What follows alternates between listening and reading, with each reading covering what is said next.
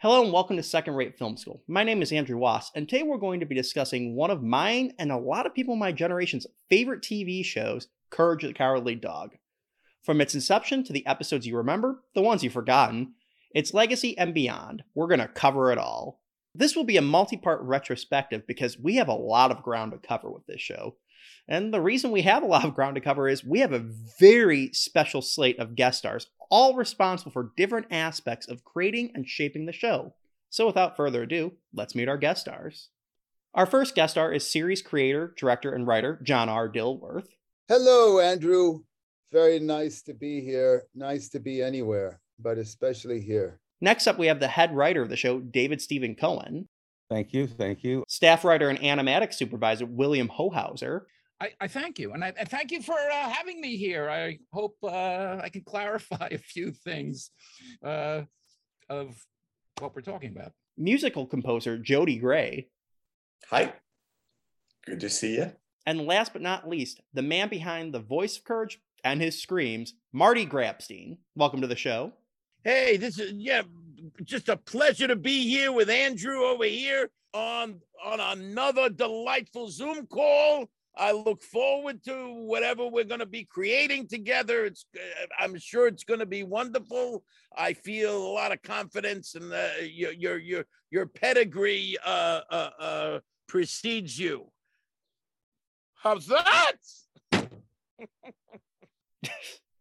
well, that's a very fancy word to describe the fun we'll be having today. Before we get started, I do want to just thank you guys for taking time to stop on by because I've been a lifelong fan of Courage ever since I was a little kid. This was like one of my favorite TV shows. I watched it all the time. And even though the show's on streaming, I still had to pick up the box set. It's really been a joy rewatching all the episodes leading up to our discussion. I've probably watched more Courage in the past month than I have in the past 20 years. So, without further ado, let's drive out to the middle of nowhere and dive right in.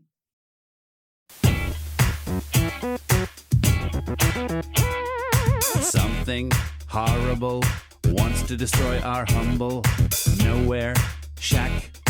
Who will protect our home? Someone protect our home. Who will protect our home? Courage the cowardly dog.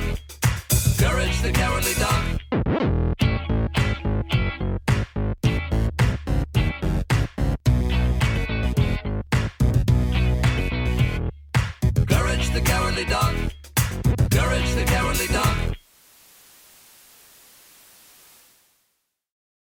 To start with, our story actually begins a little earlier than the November 12, 1999 premiere of the series proper.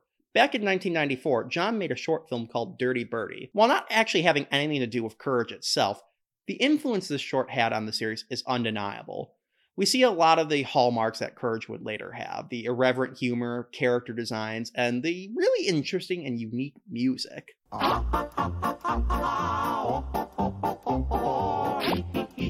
Though obviously the biggest stepping stone to the series came one year later in 1995 with the short film The Chicken from Outer Space.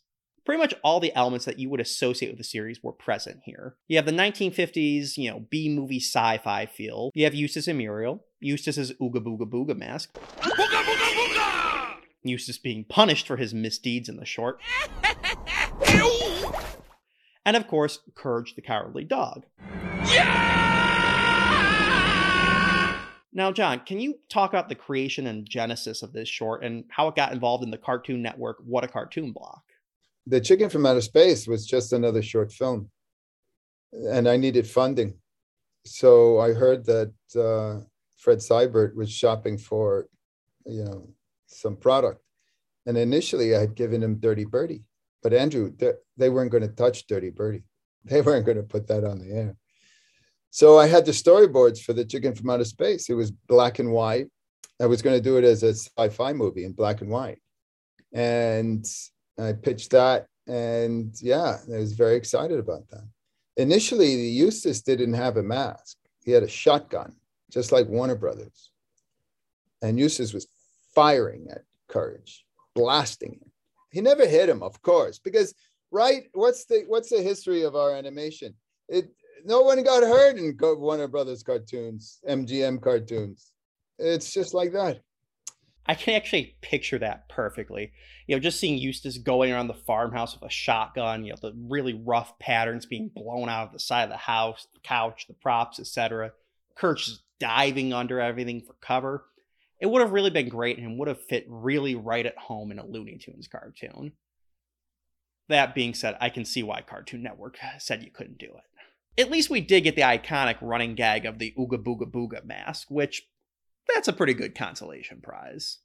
So, William, outside of John, you're one of the few people, and the only one on the show today, that worked both on the series and the short, serving as its editor.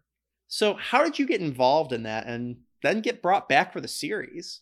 Well, um, way back then, way back when uh, I worked with other animation people, uh, you know, on and off. I, I, I, had a regular video business where I was, you know, I have a camera, I film things, you know, interviews, edit for other people. Also, if you look at my resume, it's like it's it's everywhere. But one of the things I did was work for animation people who were based in New York. So I did a, a quite a bit of work for uh, Greg Ford when he was doing the uh, return of the Warner Brothers uh, theatrical uh, animations back in the 80s and the early 90s. So uh, he would bring the animatics to me. And, uh, you know, those are basically drawn out storyboards and we would either do the do do the soundtrack ourselves. It's like, oh hey, you over there, do Daffy Duck. I'm Daffy Duck. That's terrible, but who cares? We are just timing it. And we would get the drawings and stack them up and put them on videotape, tape. We're editing on tape. Uh, you know everything. So we get a good idea of what was happening. And i uh, also i was working with a few other people uh, you know for commercials and other animated projects. So a mutual friend of john's and mine who i hadn't met john yet uh, his name was mark heller. He was at that time uh, running an animated uh, commercial firm. So he was he was making animated commercials for various clients uh, you know, nationally and locally. And he said, "Oh, I have a guy. We're doing a commercial. Uh, he, he's a little strange, uh, but I think you could work with him." And I said, "Strange? Send them in." And uh, in comes John, and it was some commercial for I don't. I don't remember. I mean, John doesn't even care.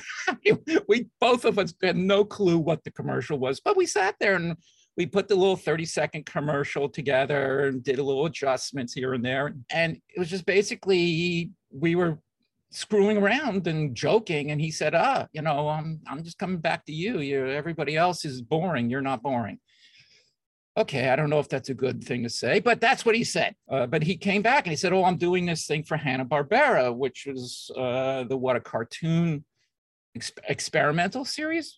Officially, it was a short film program that was meant to put the power back in the creator's hands and also serve as a testing ground for potential pilots for Cartoon Network. And John, I believe, uh, got in on the strength of his short Dirty Birdie, uh, which he he brought to, he uh, came through me before it was on. So and uh, he he got the commission, and sure enough, we he did all the animatics himself and we put it together. Uh, no music, no there was no there was no dialogue track for that. It was a it was a pantomime cartoon, um, and and that's and you know there was a few little not most of it was done fine. I mean I I don't want to take any credit for it, but there was like little details. And this John's like, and I said, why don't you you know, put some parsley around the cooked chicken, you know, on the plate. No, just don't have a cooked chicken have it already on a platter with parsley and some potatoes or whatever else. He goes, That's it. You know, oh, thank you. Okay. And then after that, he was like, Okay, you know, we're doing the series and I want you on it. Helping me write. He's like, you, you, your, your ideas are okay. They're a little off the side, off from the side, but that's good. So, John, the short was actually so well received, it was nominated for Best Animated Short at the 1996 Academy Awards, unfortunately losing to the Wallace and Gromit short, A Close Shave. So, what was that like being nominated? Well, it was a thrill, of course. It's a great honor to be selected by your peers uh, for some distinction in a pursuit that uh, you're passionate about, of course. Pivoting briefly back to the What a Cartoon Shorts program, a lot of heavy hitters from Cartoon Network in this era came out of that program as well. Dexter's Lab, Powerpuff Girls, Johnny Bravo, Cow and Chicken, to name a few. But your short was the only one that had the acclaim of being nominated for an Academy Award. And despite that fact, it actually had the longest lead time from the short to the premiere of the series. With the short airing for the first time on February 18, 1996, and the series being released November 12, 1999. So, what was the deal with that long of a lead time? There was a uh, a political transition. Hanna Barbera was folding, and at the time, Ted Turner was interested in starting a cartoon studio, a network, and it was called Cartoon Network. And Betty Cohen was the first president and it was amazing because um, you had a couple of really powerful brains behind that. You had Linda Simensky and Mike Lazzo, and I know Brian Miller was part of that too, and Fred Seibert and Betty Cohen. I mean, you couldn't get a more dynamite group of executives that understood animation, and that's vital. Well, luckily, the transition happened and the show got greenlit. So now it was time to start assembling the cast and crew.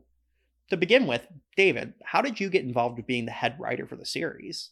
The show had been picked up already by Cartoon Network. That uh, you know, the Oscar-nominated short acted as a pilot for the series, and there were a couple of episodes in looking, still looking for the head writer, and uh, one of the uh, uh, one of the people working on the show, uh, sort of at John's right hand, um, her brother Alan Neuwirth had worked with me on a Dr. Seuss series, and recommended me for the gig.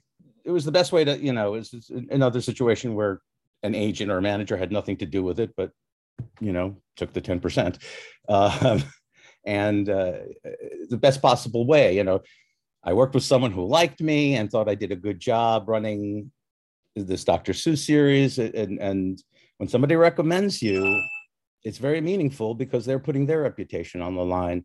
So that's you know that was my involvement. I had a sort of initially I, I walk into a room and I and I don't know, and John's an interesting fellow, and uh, it just it just all happened, and suddenly we're making the show and you don't get to stop to think about you know says i just want to do the best version of the show that john has created and and, and serve that vision um, so, you know, when I started, I started, you know, this from zero to 60 in, in, in a second. there was a lot of work to be done already. So, Jody, how did you get brought in? Well, it's a little circuitous. Uh, in 1996, um, John's producer at that time, uh, Rob Marcus, who was working with John, his, his future wife was in a band the, that Andy Ezrin was playing in. And he said, "Yeah, I'm working with this guy. Um, he's a really, really good animator, and he's just really a wacky guy. And maybe uh, you'd like to work with him." So Andy said, "Well, um, I'd have to bring Jody in, Jody Gray in, because he's like, you know, the computer maven and composer. He's done a lot of film work and blah, blah, blah, blah, blah. So we really want to do it together. So um, we did this thing with John uh, called Noodles and Ned. And it was a wonderful experience as far as understanding John.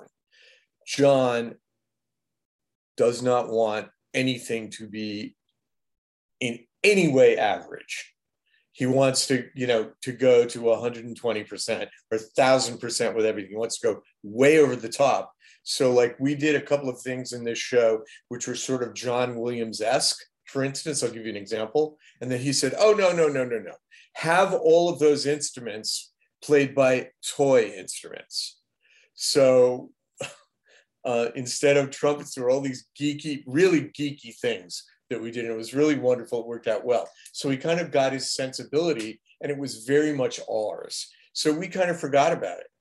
And then, um, I don't know, whatever, two years later, three years later, you know, and uh, Andy and I got a call from Risa Neuwirth, who was his associate producer, and said, Hey, we'd really like you to do this, but it's competitive.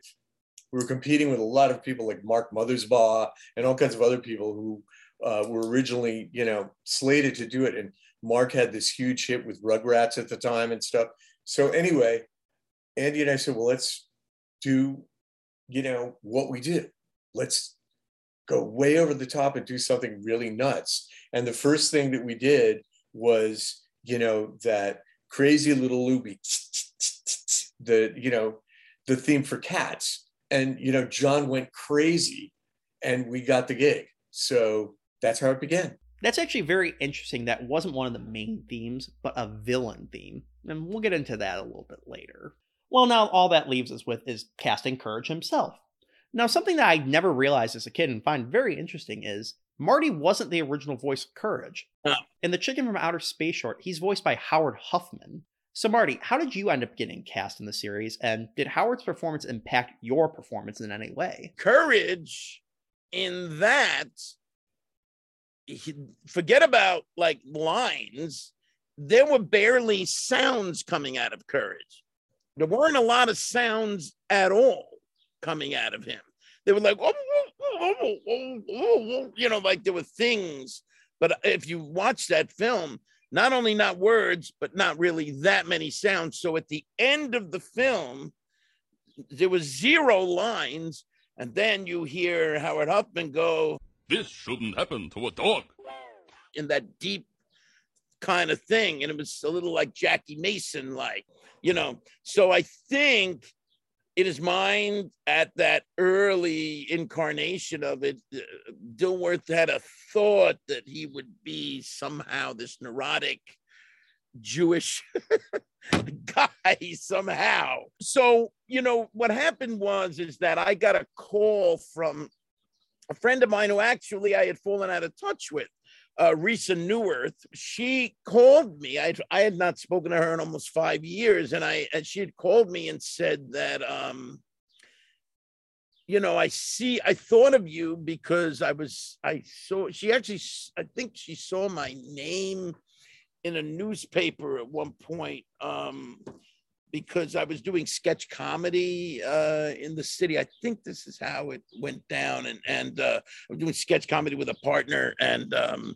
and um, so she saw that I'm still in the business, and like right away it kicked in, and we hadn't spoken in maybe five or six years, and and she said, uh, Marty, I thought of you. You know, I'm working for this guy John Dilworth, who's creating this new animated series called Courage the Cowardly Dog. And he is looking for the voice of the lead character, Courage. And he's listened to what appears to be every voiceover artist in the city and still could not make a decision. So at this point, I'm just I'm opening it up to what I can think of, thinking out of the box. And it reached out to me, and I had not done really voiceover uh, work to, to speak of. Um, and uh, so she called me up, and I, you know, she basically described what the character is. I mean, I didn't really think about it because I didn't know what he wanted. Neither did she, by the way. She couldn't even give me a, a, a hint as to how I should do it because he sh- should have she no longer understood what he wanted. And may I add, probably he himself did not know what he wanted. And sure enough, I went into the event. I went into the to, into the uh, thing, and you know, ironically speaking, since I since it's interesting, and actors, you know, I was talking about the actor's ego. I was kind of walking into this, you know, potentially very exciting thing, right? Lead character audition for a cartoon series, uh, you know, for Cartoon Network um, brought in by somebody from the inside who brought me in special. So she talked me up. So I got a wonderful, um, you know, intro, so to speak. I had nothing to lose, and in a, I felt strangely in a powerful position. It, was like right away I hit it off with John. We, you know, we were joking around, and and I was kind of doing like this. Ah, uh, what do I do? What do I do? Uh, uh, you know, uh, I'll save you, Muriel. I, I, I, I, I, I- and I was doing all that stuff. I just started doing it. I didn't think about it. I just started doing it. And he was laughing from it. And I'm thinking John was laughing, and I was thinking something's going on here. There was like a level of excitement, kind of. Uh, that that I could see in front of me. So I kept doing it. So John said, "Okay, can you do this stuff?" Said it sounds a little like Jackie Mason. He actually said that. Can you put it, you know, like raise the the, the timbre of it, the tone of it high, the you know. Uh, and I so, so I went up here. What'll I do? What'll I do? And that's when he said, "That's it. That's it." I think we got it. Do a few more. And I did a few more things. And he was like, oh, this is great. And he liked my eyebrows. He, oh, John actually said that my eyebrows kind of, I mean, he was already leaning in the direction of me, but he looked at my eyebrows and he felt that they were a sign because it was like Courage's eyebrows. All right, as far as I'm concerned, he said, I think you're in. I have to run this by uh, you know, by the network, and but hopefully they'll go with me. And so that's how it that's how it happened. Kind of a cool story, right? Yeah, that very much is. And what I find so interesting is you're right. The one line he does as Jackie Mason in the short really just informed who Courage was going to be. Of course, he's a cowardly dog, so the screaming and yammering makes sense. But having him be a neurotic New Yorker really is an odd choice, but it works. It really makes Courage stick out because Eustace and Muriel are really subdued characters for the most part. And meanwhile, Courage is just like a high tension ball of pure energy, basically, which really works perfectly with Eustace and Muriel more often than not, never realizing the danger they're in and only Courage knowing it. Yeah, it's great. It's It's all different. Yeah, it's great, actually, right? Now, getting back to your vocals, a lot of the screaming and yammering, for lack of a better word, is interchangeable. So, did you record new screams and yammering every time, or was there a early on recording session where you recorded a ton of them and they built an archive from it? Once in a while, they would say we got it in the uh, library. Once in a while, but they would have me do it every time, and I'm glad they did actually, because I wanted to, you know, I mean, I feel like because they always felt that maybe I would come up with something, and I Sometimes the scream itself would have a crack somewhere in the middle of it that would be just different. It wasn't all like it, so that it would be fresh. And yes, they did. They didn't make me do every single scream, but every single time I did record, I screamed at least once. I never didn't scream in a recording session. Always I did. The same thing with the babbling because you never know. And also sometimes with the babbling, it would include uh, it would include actual uh, occasional words within the babble that would pop up, or specific sound like or, whatever it might be would come as he's trying to explain, and then it, all these little visual images would come up as I was doing that.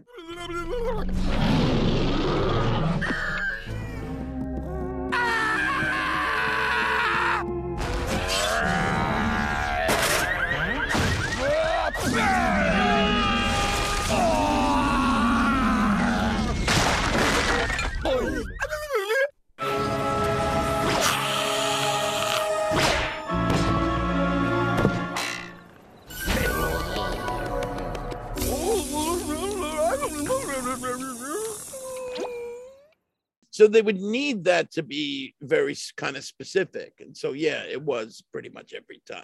So we have the crew assembled and, and a fast approaching premiere date, so it's time to get to work. Now, while there were plenty of guest writers, and we'll get into that, when you check out the credits of this show, it's amazing how tight knit the group was and how short of a list of the usual suspects there are. For instance, John, you directed every single episode of the show and wrote six episodes, two of which are the only two parters in the entire series. That's borderline unheard of for a creator to be that involved in the day to day operations and every single episode of their own show. So, John, what was the reason behind this, and how did you feel working that closely on all of them? And do you think that really impacted the way the show felt? It was exciting. That's why I did it and also I have a very particular production uh, methodology, and that is I have to bless every department with my involvement, and and it's because I can do all of the departments. Oh, the music is I can't do. Sound effects I can't do. but I have such a great ear and I know exactly what I want. Um, the premises for every story, a, a majority, large majority, was were written by me. Because if the premise wasn't there, I wasn't interested in doing the story. And um, I had a writers' meeting workshop that was modeled after Termite Terrace from Warner Brothers. Where we had all these writers, uh, with David Cohen being our head writer. And we had just funny people and people that were in different um, uh, mediums of writing. Let's say one was a playwright, for instance. So we would have structure and characterization and somebody that could tell us if we were off. And I had a unique way of working. Uh, I would sit there with everyone and we would beat out this premise. And then that premise would go off for a draft, a treatment. And then I would get that treatment and I would edit that. And then I'd send that back to David. And then we would meet again and develop that treatment into a script. And then David would touch, David would write the script or whoever was writing at the time. We had other guest writers. And that script would go to me and I would start editing and rewriting here and there. And I would actually do designs for the for the, the, the design department and even animation poses on the script. And one of the one of the things I most wish I had preserved were those original Dilworth doodled edited scripts with the little drawings on them. Wow. Anyway, so it was just like that. I got, I got involved in everything. I'm a filmmaker. I'm not a I'm not in TV. I was I'm still making films. And as a filmmaker, I I, I see the whole thing. I know exact, you know, I know what I want. And I think that's what makes Courage one of the most unique shows on TV at the time. And I don't even mean just Cartoon Network or kid shows. I mean just shows in general. Well, I don't want to come across as some megalomaniac. We had amazing talents. And I like to think that this talent, these, this level of competency was only improved by their trust in the director, in the director's vision. It wasn't like I was closed. I was completely open. Anybody's ideas can come and go, but if something was was a good idea, uh, you know, I didn't deny it. I used it. And among our team that was especially valuable to me was the uh, multi hyphenated, talented William Hohauser, who, you know, I like to joke, we used to joke that he was my Ub Iwerks if I played the role of Walt Disney. You know, it's just this amazing talent that, I mean, we've collaborated for over 30 years, I think 35 years, and we're working on our new film right now. So, yeah, it's all these great people, and they, uh, you know, I, I chose well. you sure did. And one of your wisest choices was picking David. You know, when I started this, I was planning on doing a joke in the intro, uh, like, oh, you know, David wrote a couple episodes here and there, nothing major, because ha ha ha, he's the head writer. Of course, he wrote a ton.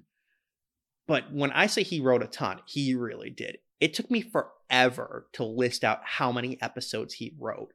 David was a writing machine, having penned 44 of the 102 segments of the series. Nearly half of the show was written by him. Much like John's contribution in the directing side, that's insane. You don't hear about that too often. So, David, what was it like being the head writer, and what was it like writing that many episodes? Well, yeah, you know, as head writer, I uh, directed the writing, and I did I did some. I like to do as little rewriting as possible. I want the writers to, you know, really get to know the show, which is hard to do when they're not like a staff; they're a revolving door of freelancers. But uh, in order to meet our production uh, uh, schedule, in in uh, our accelerated second season. We doubled episodes, and I had a. If I wrote an episode myself, it took less time to get it through the pipeline than if someone else was writing it. It took up less of my time, you know. So uh, I had to write a lot of episodes myself for a while. But yeah, I wrote about half of them.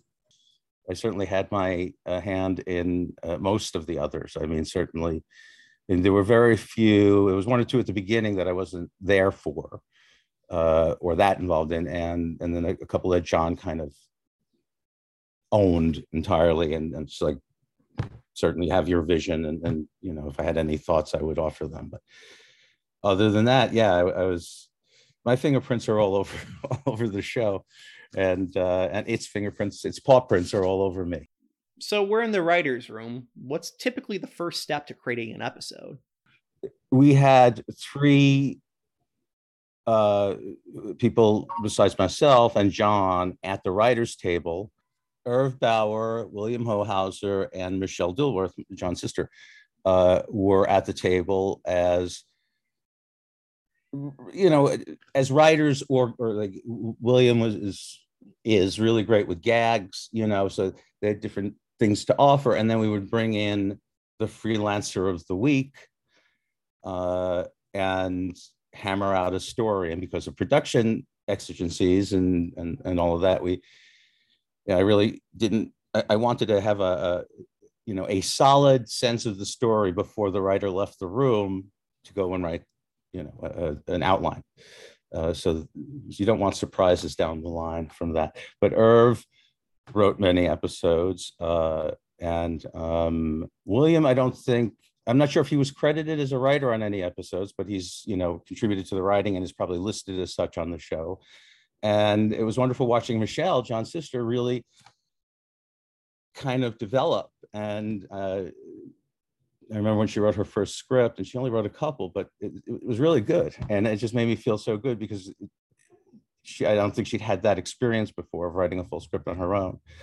So I was kind of given these these people as sort of consultants, you know, and you know they were John's hires, and then I, I as has been the case often in my career, I'm, I'm brought into a room of people and say, okay, you're in charge of this part of the show, win everyone's trust and make it work. So with Courage, it was easy because it was such a solid concept from the beginning, such a brilliant idea. And John's uh, conception of these three characters in the middle of literally nowhere, uh, visited by every, and one of them is a lightning rod for evil, and she can't even perceive evil, you know. And courage, it was a gem, and uh, sweet little courage has to protect her and live up to his name. Uh, and and the farmer. I mean, we all we all know Eustace. It was uh, uh, it was a gold mine uh, uh, uh of character generated stories. It wasn't just about the guest the guest monster of the week. You know, it was what will challenge our characters, what will challenge courage the most, and you know what are his fears. It, it, it was and it was interesting because we we brought in we had several freelancers who wrote several episodes, and you know the show sort of takes on its voice as episodes get written and i'm hearing things and john's hearing things and you know i could sort of hear within the first you know few episodes as we found certain or as i found certain uh, rhythms for the characters both in terms of their actions and their desires and their voices. Now one of the most recognizable elements of the show is the soundtrack and it hands down is one of my favorites of all time. And I think it's very underrated and is quite possibly one of the best soundtracks to any TV show ever. So, John, what was the process like in creating what your vision for the soundtrack would be? Well, immediately I wanted the cartoon to sound like cinema. So it it every cartoon we scored it like as though it were a feature film. And uh, Jody Gray and Andy Ezrin uh, were, uh, it, this is exactly their style. We were very lucky. But the original short was composed by Steven Saltzman in LA. And I, I was still after the same theatrical vibe. Well, you for sure got that feeling with Andy and Jody. Now, Jody, I have to say, rewatching the series, I am blown away at the complexity and uniqueness behind every piece of music you guys wrote for this show. From this era of kids' entertainment, you mostly see people gushing over the Spielberg produced shows like Animaniacs or Tiny Toons. And don't get me wrong, we absolutely should because those also contain some of the greatest pieces of music. But when you look pound for pound, everything Jody and Andy did in here, it's truly breathtaking. To start with, you had a series of reoccurring themes that we'd hear basically every episode. You had the, you know, establishing shots of the farm, the music for the main trio, the bongo scene when Courage would be running, and of course, the opening and closing credits music. Now, these are all classics, of course, but what I want to focus in on is the villain themes, themes for new characters that were one offs, the locales, etc. A lot of shows would have been a little lazier and not put as much effort into something we were going to hear only one time. But that's not the case with you guys. Every guest villain, friend, and location was given its own iconic theme that are so well crafted and so recognizable that a lot of fans can know who it's for without seeing an image of the character. Totally get it. Yeah. Really, the only other show that I can think of from that time period that had that iconic of themes for its villains and side characters that you could do that with was Batman the Animated Series. Thank you very much for those accolades because, you know, um, we really were encouraged by John to do something that was completely out of the box. You know, it's it's very much animation music, but he wanted us to score it like it was cinema, like a show like here's my Jaws t-shirt, you know, like Jaws. I mean, that's like cinematic. I mean, it was like on a smaller scale, but it wasn't normally, um, at least for us, we didn't think of it as car- cartoon music at all. We just thought, like, what can we do here that's really out and weird and strange, but yet tells the story?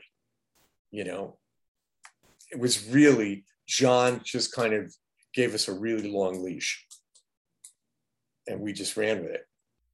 Well, it shows. And I know for one, I'm not the only one who would want to see the show's soundtrack released on vinyl, kind of like what Nickelodeon did for Hey Arnold, The Adventures of Pete and Pete, and what Disney's done for a lot of its own movies.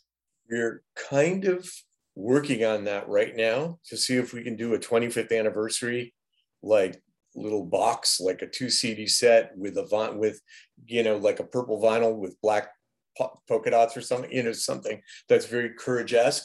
Uh, it's not um, it's not a secret but yet the ink isn't dry yet. We don't know exactly what's going to happen but uh, we will certainly let uh, you know so let everyone i have a list of people who have been asking for courage music for like the last 15 years just so I have a separate email email uh, folder of all those folks. I think that really just speaks to the quality of the music that we want to experience it solely on its own merits as just a piece of music. The amount of effort and skill that went into this is just mind boggling. Not just the themes, but the songs the characters sing, the stuff you hear on the radio, the jingles on the TV, etc. It's all really impressive and all so well crafted. And it took forever because you're right every single show had original themes. There's there's like five thousand pieces of music or something ridiculous. Wow, that's both hard to believe and also not hard to believe. But I guess it really just goes to show again the quality that you guys put into this. If this hypothetical soundtrack ever comes out, I really pity the person who has to try and figure out what needs to be left off because you're going to take a lot of people off no matter what's excluded. Volume volume 1 and volume 2, of course.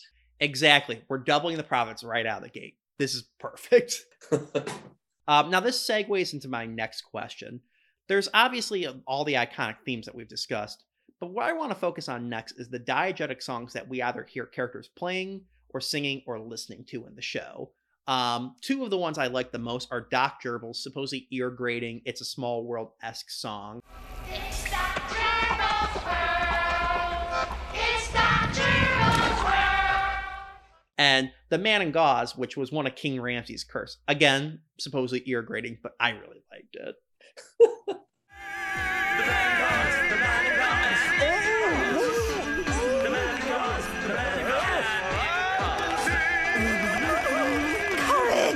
Courage, make it stop!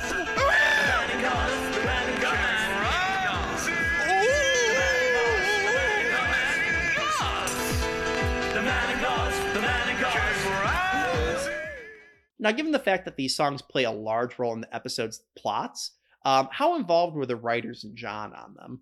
Were they kind of just script notes saying, insert it's a small world esque song here? Or were they directly involved in writing them? On that one, actually, so John came in when we were scoring that. And he said, you know, let's do like a really bizarre version of It's a Small World. So that's Andy, John, and I singing It's Doc Gerbils World Forever on that. But we played this stupid accordion and tuba stuff over and over and over again with the same line. So obviously it's really grating. But that's Andy, John, and I. We wrote that together in the room and just did it. The other stuff, uh, Ramses.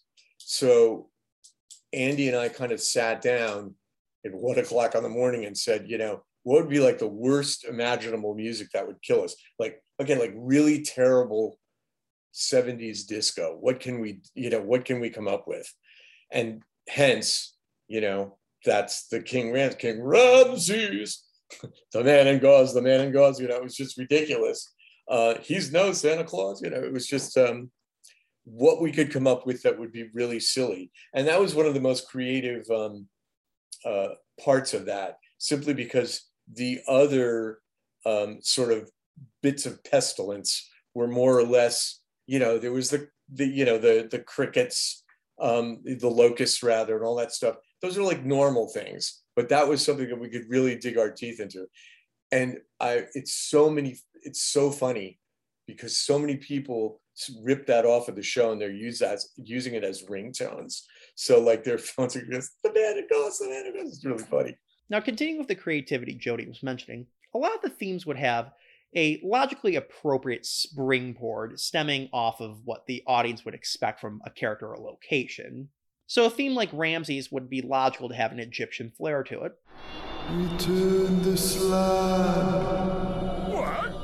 This night you will be visited by three plagues, each worse than the last. Return the slab.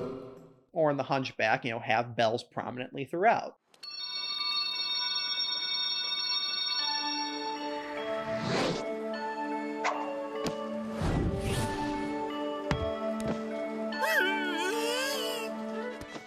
And then anything sci fi related, given the show's 1950s B movie aesthetic, you could really lean into the theremin music. Yes, exactly. Even characters that are pretty unique, like the Clutching Foot, the fact that he's a gangster kind of informs where the music goes.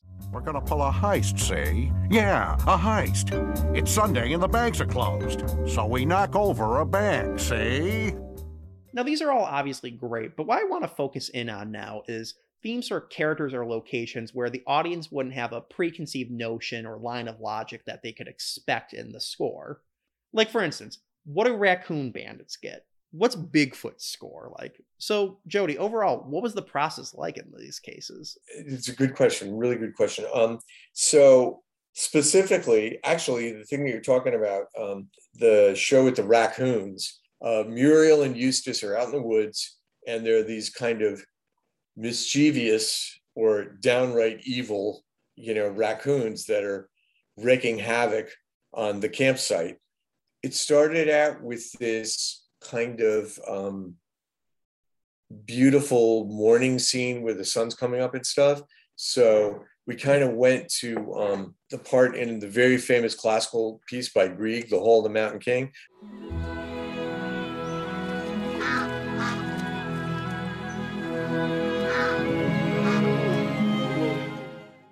And so we started off with that. And then we kind of, um, you know, went off in different directions. But that was something that wasn't necessarily specific to those characters. Um, it was more like the ambiance of the whole thing being in the outdoors and all that kind of stuff. And um, we just used some really dark kind of thematic stuff, stabs or dark, weird sounding stuff.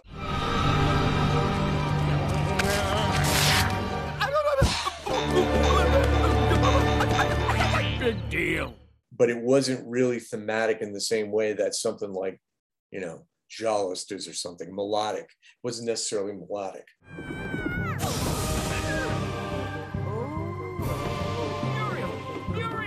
This is no time for a nap.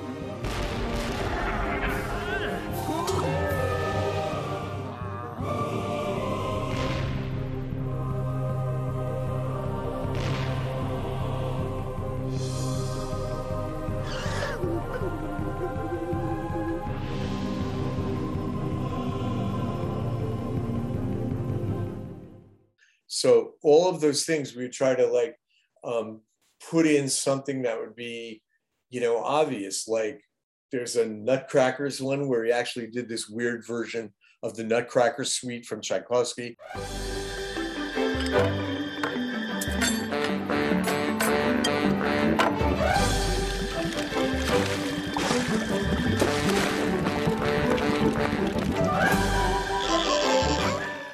we took the the classical stuff, which also John was a huge fan of because he's such a giant fan of Warner Brothers cartoons, and they used to use like a lot of classical music in that. So we would take the classical music and you know put it on its ass. We dif- do different things with it, um, use different orchestrations. Um, and so we were always kind kind of like, what can we do that's different here? And if it wasn't driven by the villain or the villain wasn't strong enough. You know, like um, you had mentioned the Hunchback thing. Okay, Hunchback wasn't a villain. You know, Hunchback was just misunderstood. And so, because of Quasimodo and the Hunchback of Notre Dame and stuff, we put the bells in. We just thought, oh, that'll work. And because he was playing bells already, so sometimes it was like baked into there, into into the sequence. It was like, oh, okay, I see. This is this will work and let's try this. And sometimes we tried a lot of stuff that didn't work before we landed on something that did. As an adult rewatching the show, I really enjoyed the mixed media that we got to see in this series, something you really didn't get to see back in the 90s.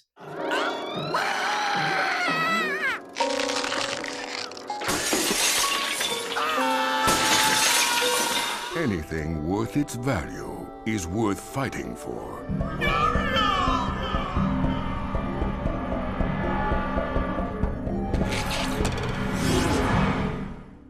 You would think this would not work whatsoever and create a very disjointed show, but it works here. I think the reason why it works is because Courage is an otherworldly show to begin with. You're dealing with aliens, ghosts, monsters, and just a lot of weird things. So, them looking weird, or the world around it that Courage is reacting to, looking off from the usual world we're seeing in 2D cartoons, really informs and builds upon the character of the show and I don't think you can mistake it for any other series. Nice thing was John wanted create, you know, like style changes. He he didn't want it to look the same all the time. He he, he really was into all different style, you know, style changes on the show. So I actually got to animate a couple of things. I, I a lot of the TV commercials are mine. I made them, uh, you know, with cutouts or, or or whatever. And there's nothing good on television either.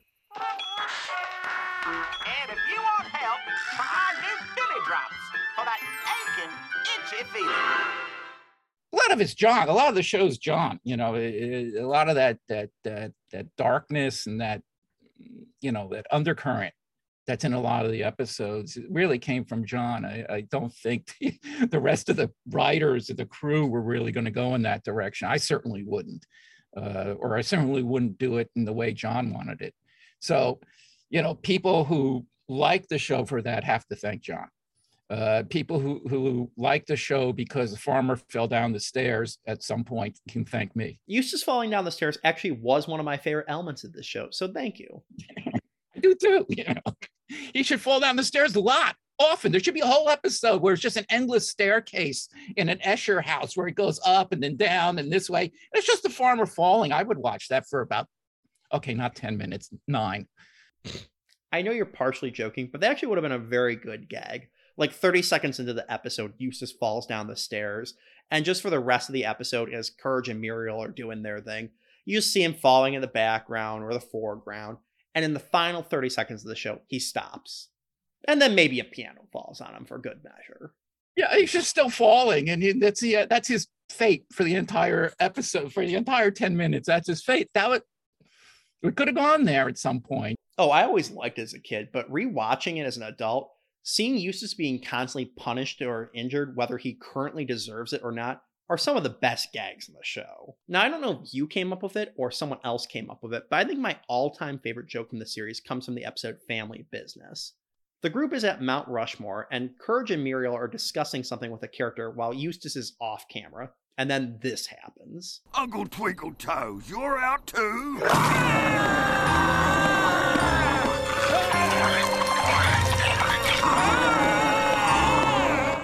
The giant squirrel's not the villain of the episode. That's the only time he's in it. There's no other giant squirrels. It just completely comes out of left field and is so funny because none of the characters address it. Well, you know, there's a there's a, there's a thing about the show now. You know, I have to say from inexperience. I mean, I worked on other animation projects after the show. Uh, nothing that really made it to the air. A lot of pilots, but um, I uh, from the other shows I worked on, I I could say that the imagination that we had the freedom to to do on this show was not norm not typical. I, I as i said there may be other shows where yeah you could throw in a gag at the, almost the last minute and and then gets animated you know that's that that's a that's a big process having it actually animated and and, and ready.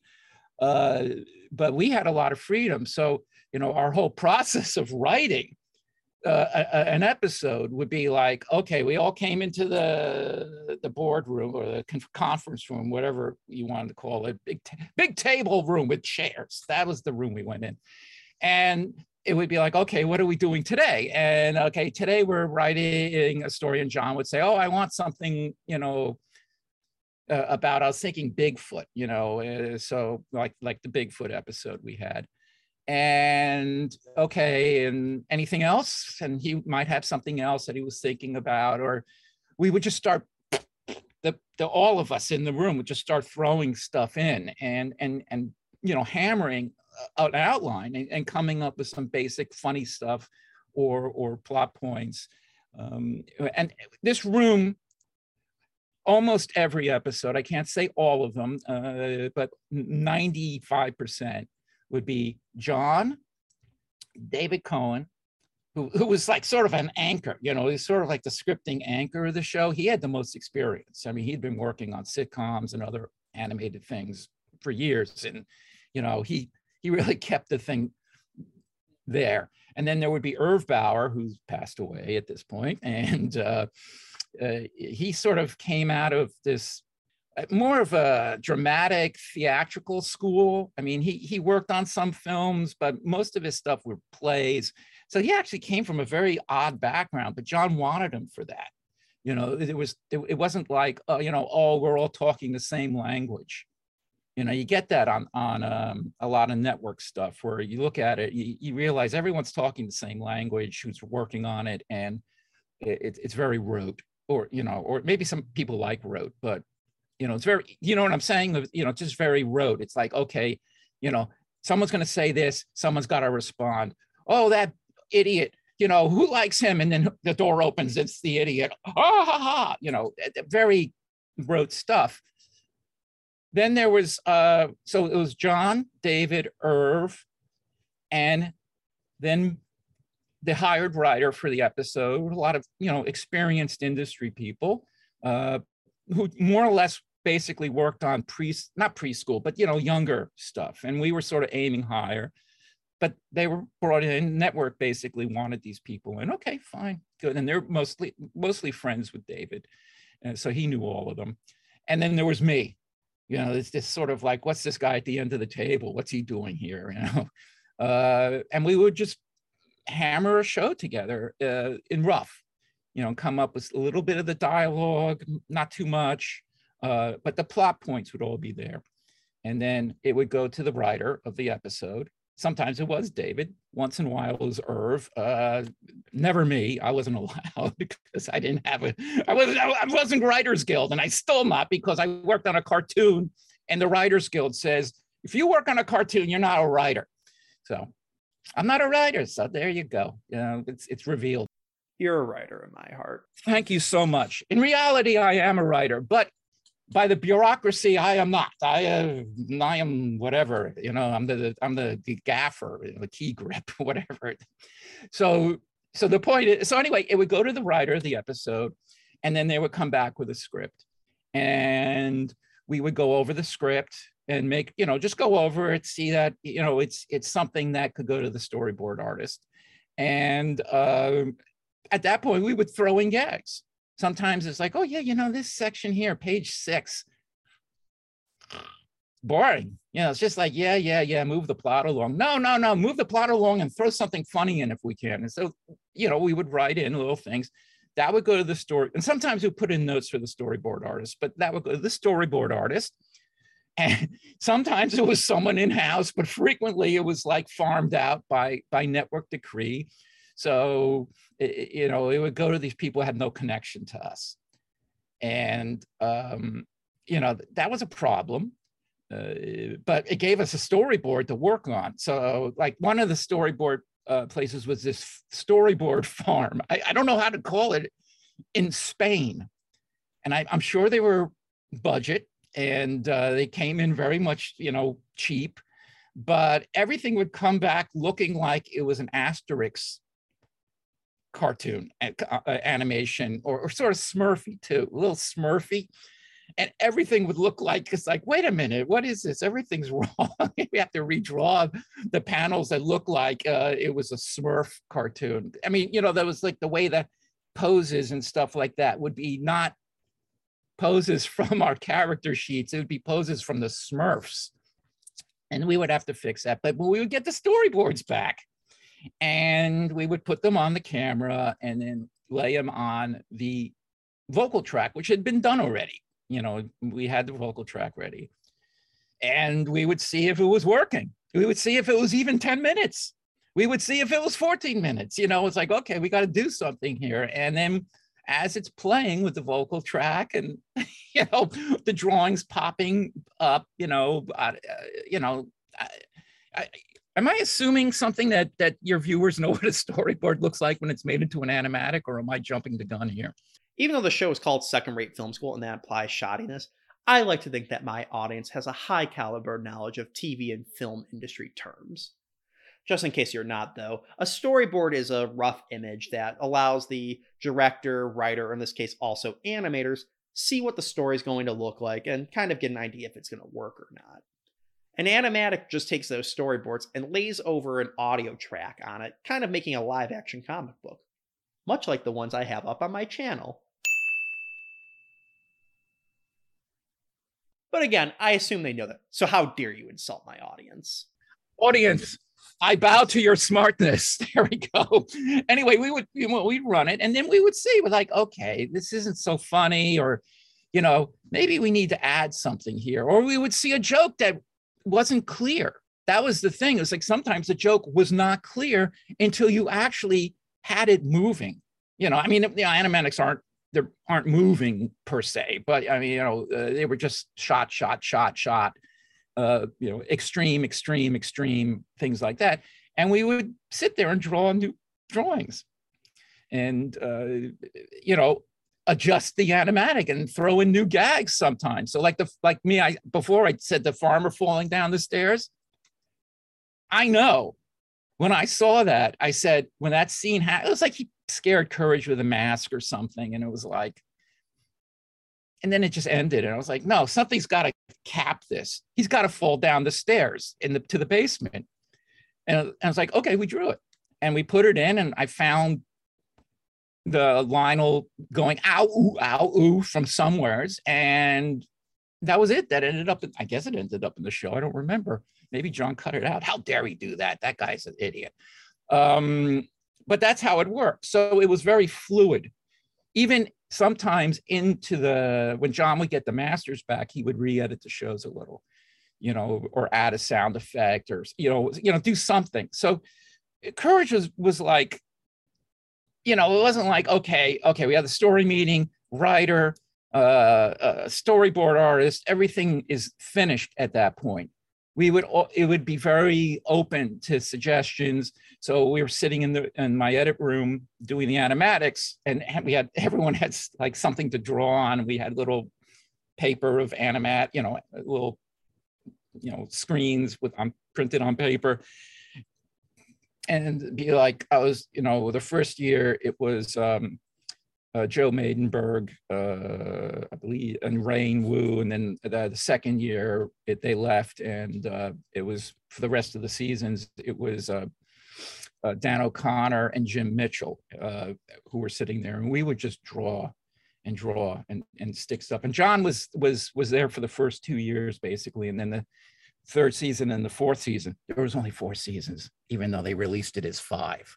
Okay, it was really four. That's another story um, they uh, we would sit there just fixing and and adding and and and at one point there the, the snowman episode i remember the storyboard came in and and a disco ball comes down and it lights started and i i don't remember exactly what the original was but dan said oh no i'm gonna have to do something and he drew this thing where the snowman picks up his snow like a like it was the dress or something and you see little twigs He's got twig feet and he starts dancing around to the disco music. He just came up with it. We put it in. And, you know, John calls up and goes, That was incredible. that was the best thing I've ever seen.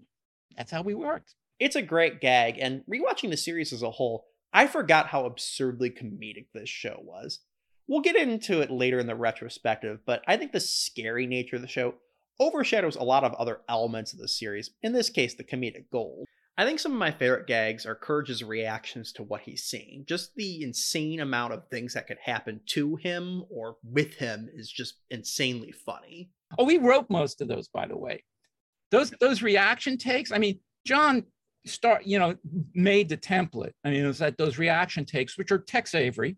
But after a while, it was like we were just writing the script, Courage reacts, and we would wait until the animatic session to figure out what was appropriate or or you know whatever just came into our heads. I actually have a pile of unused takes somewheres i don't know where they are that we just never got around to. Uh, they, had them hanging on my wall. You know it's like oh you know courage sees something that's dumbfounding. Well what happens? Well a meteor lands on him and you know he, he just there's just a rock there in the ground. You don't see him anymore. Just you know that was fun. That we we had a good time. You know, oh, you know what, you know what what what, is it? Oh, his eyes fall out of his head, roll across the room, and then he picks them up and puts them back in, and then takes again. You know, because he sees it again. Uh, we made those up on the spot usually.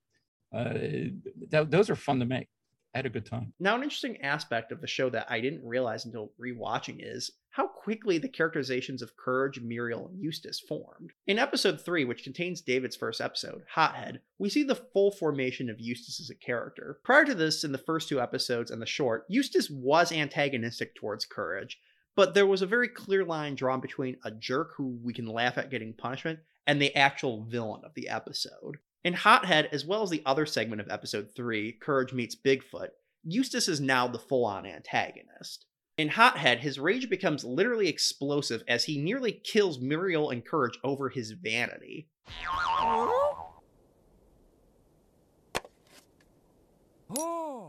The other segment within this episode, Courage Meets Bigfoot, introduces Eustace's greed. In this episode, we meet a benevolent Bigfoot and now Eustace is attempting to capture him so he can make a bunch of money selling him to the media. Bigfoot, come on out! Both segments now end with a richly deserved punishment for Eustace. In the case of the Bigfoot episode, he's chased away by an angry mob. And in Hothead, we get his first death in the series. Ah!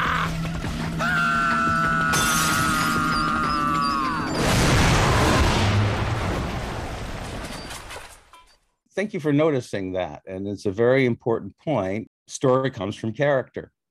And often I find that what I bring to the party when I'm brought in to sort of, you know, help the writing move forward in whatever capacity I, that is, the more the character's actions are responsible for the trouble the character's in, the better the story becomes immediately it is common to sort of approach a story from the outside in, you know, and sort of say, well, what kind of monster could come and terror?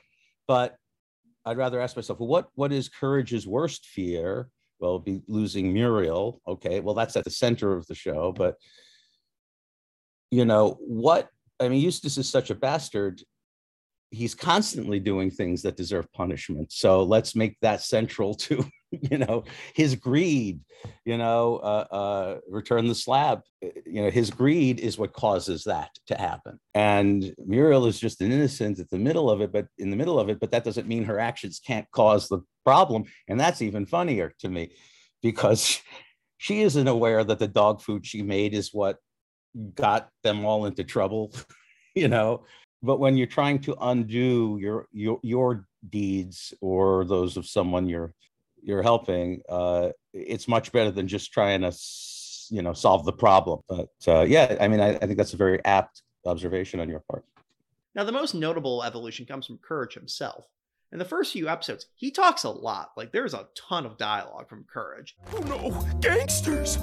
Muriel, get away! I just know something bad is going to happen, but I don't want to sleep in the attic. I'm telling you, there's someone here, or my name's Shirley. And it's not. It may be a good night for you. You'll be in a warm bed. Birds. I don't like birds. They always make fun of me. Here I come, Muriel. I hope. Are you kidding? This thing is dangerous. How do you talk to an evil shadow? Oh, I've got to stop that fox. Those rocks will stop him. What do I do? What do I do? This is crazy. I saw a burglar. I did. Hold on, Muriel. I'm coming. Now that's what I call scary. Know what I mean? But as the episodes progressed, his dialogue was cut back dramatically, and for the remainder of the series, Courage is mostly silent, just acting out in pantomime and screaming and yammering, of course. So, John, what was the genesis behind this decision, and how did it impact Marty's voiceover sessions? Well, it was it was decided early on by the executive team and myself. I agreed that maybe it was better that Courage didn't talk, and instead we just used the babble and odd phrases here and there. But in terms of the recording, yeah, we just we had Marty come in and do all his babbling. But what what William and I did especially was kind of recycle Marty's first season babbles. Because we found that it those were the best of all the four seasons and we just kept we just we created sounds. You know it's just a natural way of recording and cutting. I'm not i'm not maybe not everybody does this but we're new yorkers. We're independent filmmakers. We just we just make it up right? It's like lionel wilson when he passed away we continued to use lionel's lines throughout. We, you know to just to give it body you know because we had arthur who was great but arthur's not lionel right? Now, while I don't think the show was hurt in the slightest by having Courage's lines cut dramatically, and in fact, you can argue that Courage now talking less makes him more of a surrogate for the audience than he previously was, I do have to ask, Marty, what was your recollection of these events, and how did you feel about it as an actor? So they loved, you know, they it. They were loving what I was doing with it. John had fallen in love with me and chose me over 300 other much more experienced voiceover artists because he liked the quality of my voice. He just felt I had something that just seemed to make sense for courage. So anyway, that being said, they told me that they're going to cut back on the vocals for courage right? And i was like oh you know as an actor my ego was you know not terribly happy right? But i mean and i was curious as to why. Um it, they said it has nothing to do with you really. It had to do with basically we uh some of the writing was in a sense by having him go what'll I do? What'll I do? Or I'll save you, Muriel. Instead, he's just going to save Muriel. And that the things that people loved most were the screams. "Ah!" Uh, he liked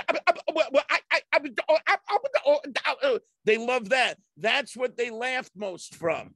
So they put it in front of uh, what do they call? They said they they they they gave it to uh, these um, focus groups. Yes, and they didn't ask them if they thought courage shouldn't talk.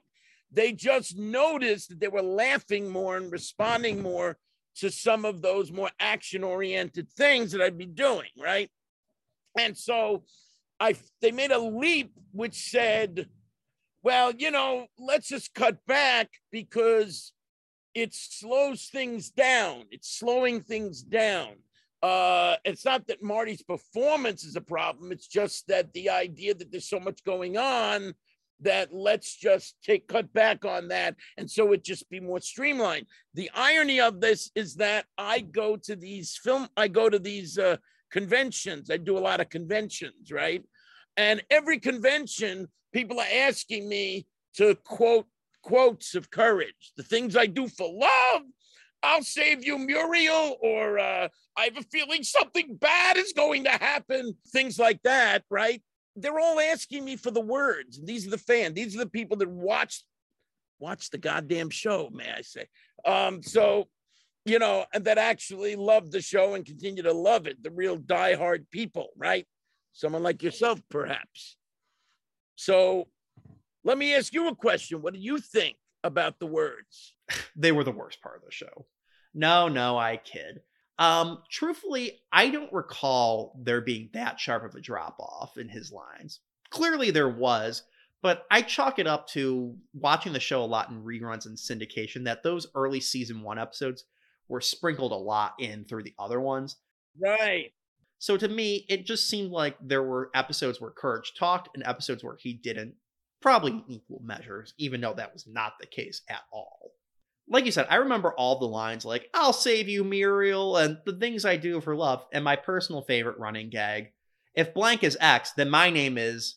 And it's not, yeah. Being a lot more prominent than they actually were.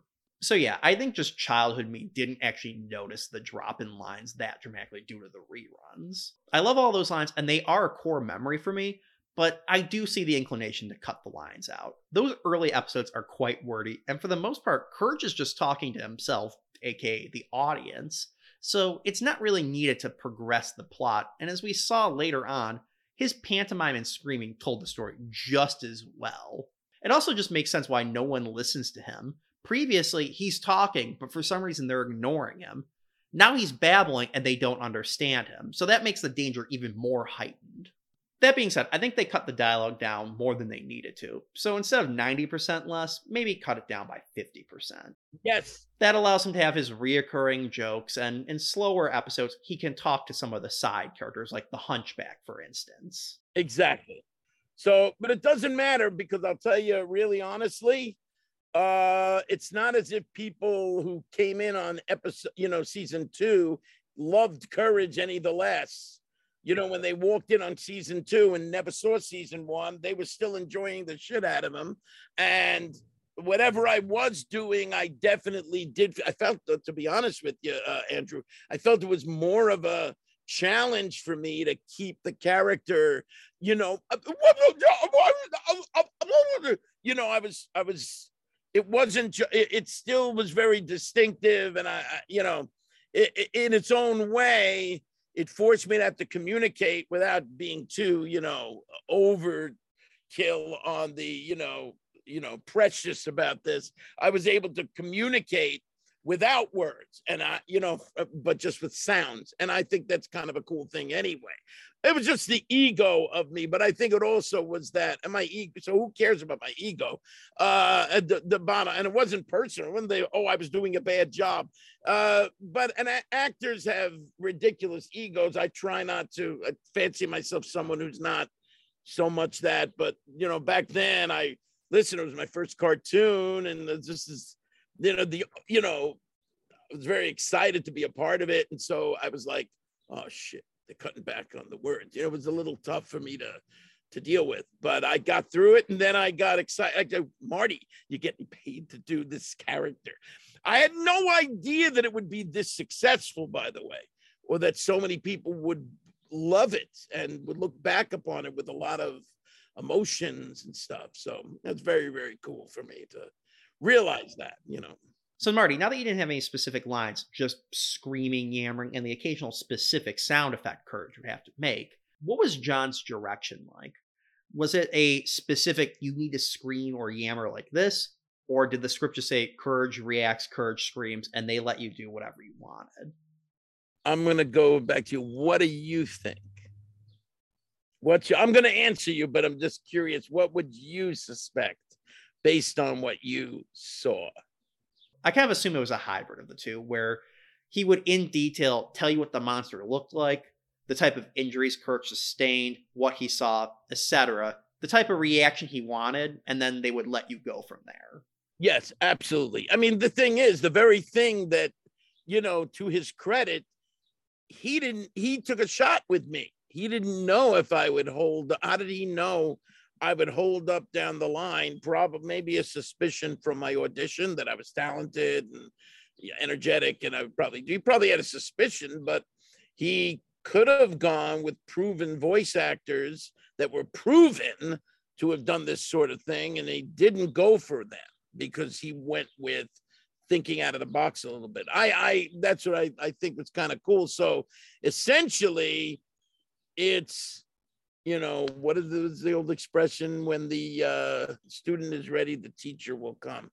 Whatever it is, the point is, uh, John needed me to you know help him you know realize this. Yes he knew he had it in his mind and he can only explain it so much because he can't like have me be in his mind. But what he did was mostly john did not direct me most of the time uh, some, once here and there he would direct me he'd be in the booth and directing me but uh, most of the time about 75 80% of the time uh, it was I was being directed by uh, Peter uh, Fernandez, uh, you know, who was the vocal director of the show, and he was the the main guy. And and John and him met and had numerous discussions of the kinds of things he was looking for. Uh, but even Peter was like, I, I, what do you got, Marty? Sometimes it would be like, what do you got? and you know mostly they were happy with it you know they were pleased and john was you know tickled and everybody was tickled about it but ultimately it was like um you know really it truly was once it was established and they liked it then they you know it was smart enough to know that pretty much this is what it is and then they now know okay we when when he's going ah, ah, oh, oh, oh, they knew like they didn't need to work on that. Like that was already Marty had it at will. He could do that. So we'll just say, yeah, give me some of that courage babble, and I knew what it what it means or how long. Make it a little longer. Good, that's great. I think we got. Then it was just really. Sometimes these things would go really fast because it was like you know a lot to do. You want to get this stuff recorded, you know, because the real hard part of the animation of animate you know animation uh, stuff is you know has to be done you know now jumping off this point jody there are now large chunks of the episode where courage has no lines so your music has to do a little bit more of the heavy lifting here almost acting like the score for a silent cartoon but on the flip side there are lots of scenes of talking with other characters so then you have to score it like a normal cartoon you basically had to create a silent cartoon score and a sound cartoon score and make them work together. So, what was the process now writing a score like this when you never originally intended to? That's that's a good question. I think there was, uh, as far as courage no longer speaking, or when um, it just became a montage, there was um, just more room, so we just filled it up. You know, it wasn't like a, a, conscious effort on our part. It was just like, oh, this needs something here. And I would say nine out of 10 times, John liked all that stuff. And then one time he'd say, oh, there's too much music here. And also, I, um, one of the other things is Michael Geisler, who was the uh, sound designer and did all the sound effects on the show. Um, you know, I mixed all that stuff with John. So we all sat in the room together and we made decisions as far as what was more effective. Was the music needed here? Or just the sound of design or sound effects, or should they be together? So it was like if it became too cluttered, we removed stuff. So it was like we scored the thing, and that was the first pass. But the final mix of the whole thing, we put the whole show together. That was when we made those final decisions. So um, sometimes, like we overdid it because we didn't know what John was going to want to take out. Your line of the music being a little cluttered at times and having to cut some of it back just reminds me of that scene in Amadeus where the Emperor says, Your work is ingenious. It's quality work. And there are simply too many notes. That's all. Just cut a few and it'll be perfect. Yeah, which notes? Which notes, sire? You know, yeah. But this is yeah, this is more like clutter. Like if something was on top of each other and and it was sort of like one was felt stronger than the other, the stronger would stay. The sound design might go, you know. In the case of one scene where we took all the sounds out, sounds out, which you know, was in uh, Doc Gerbil, the chase scene, like all of the sound was removed, with the exception of the dialogue. And we wrote a choir piece for that chase scene.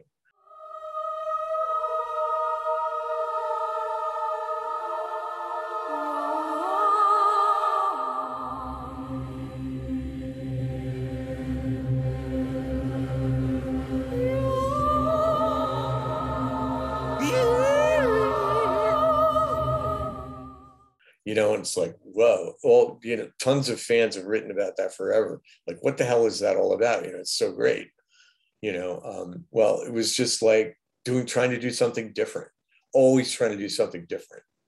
and you always amaze us by doing something different every time.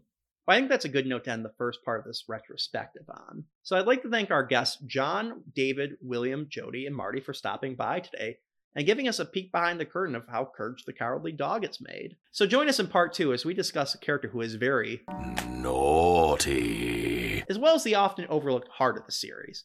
Until next time, I'm Andrew Wass, and I hope you've enjoyed your time with us. We'll be back in just a minute. Of course, in dog years, that's. Hey, wait! My career could be over by then.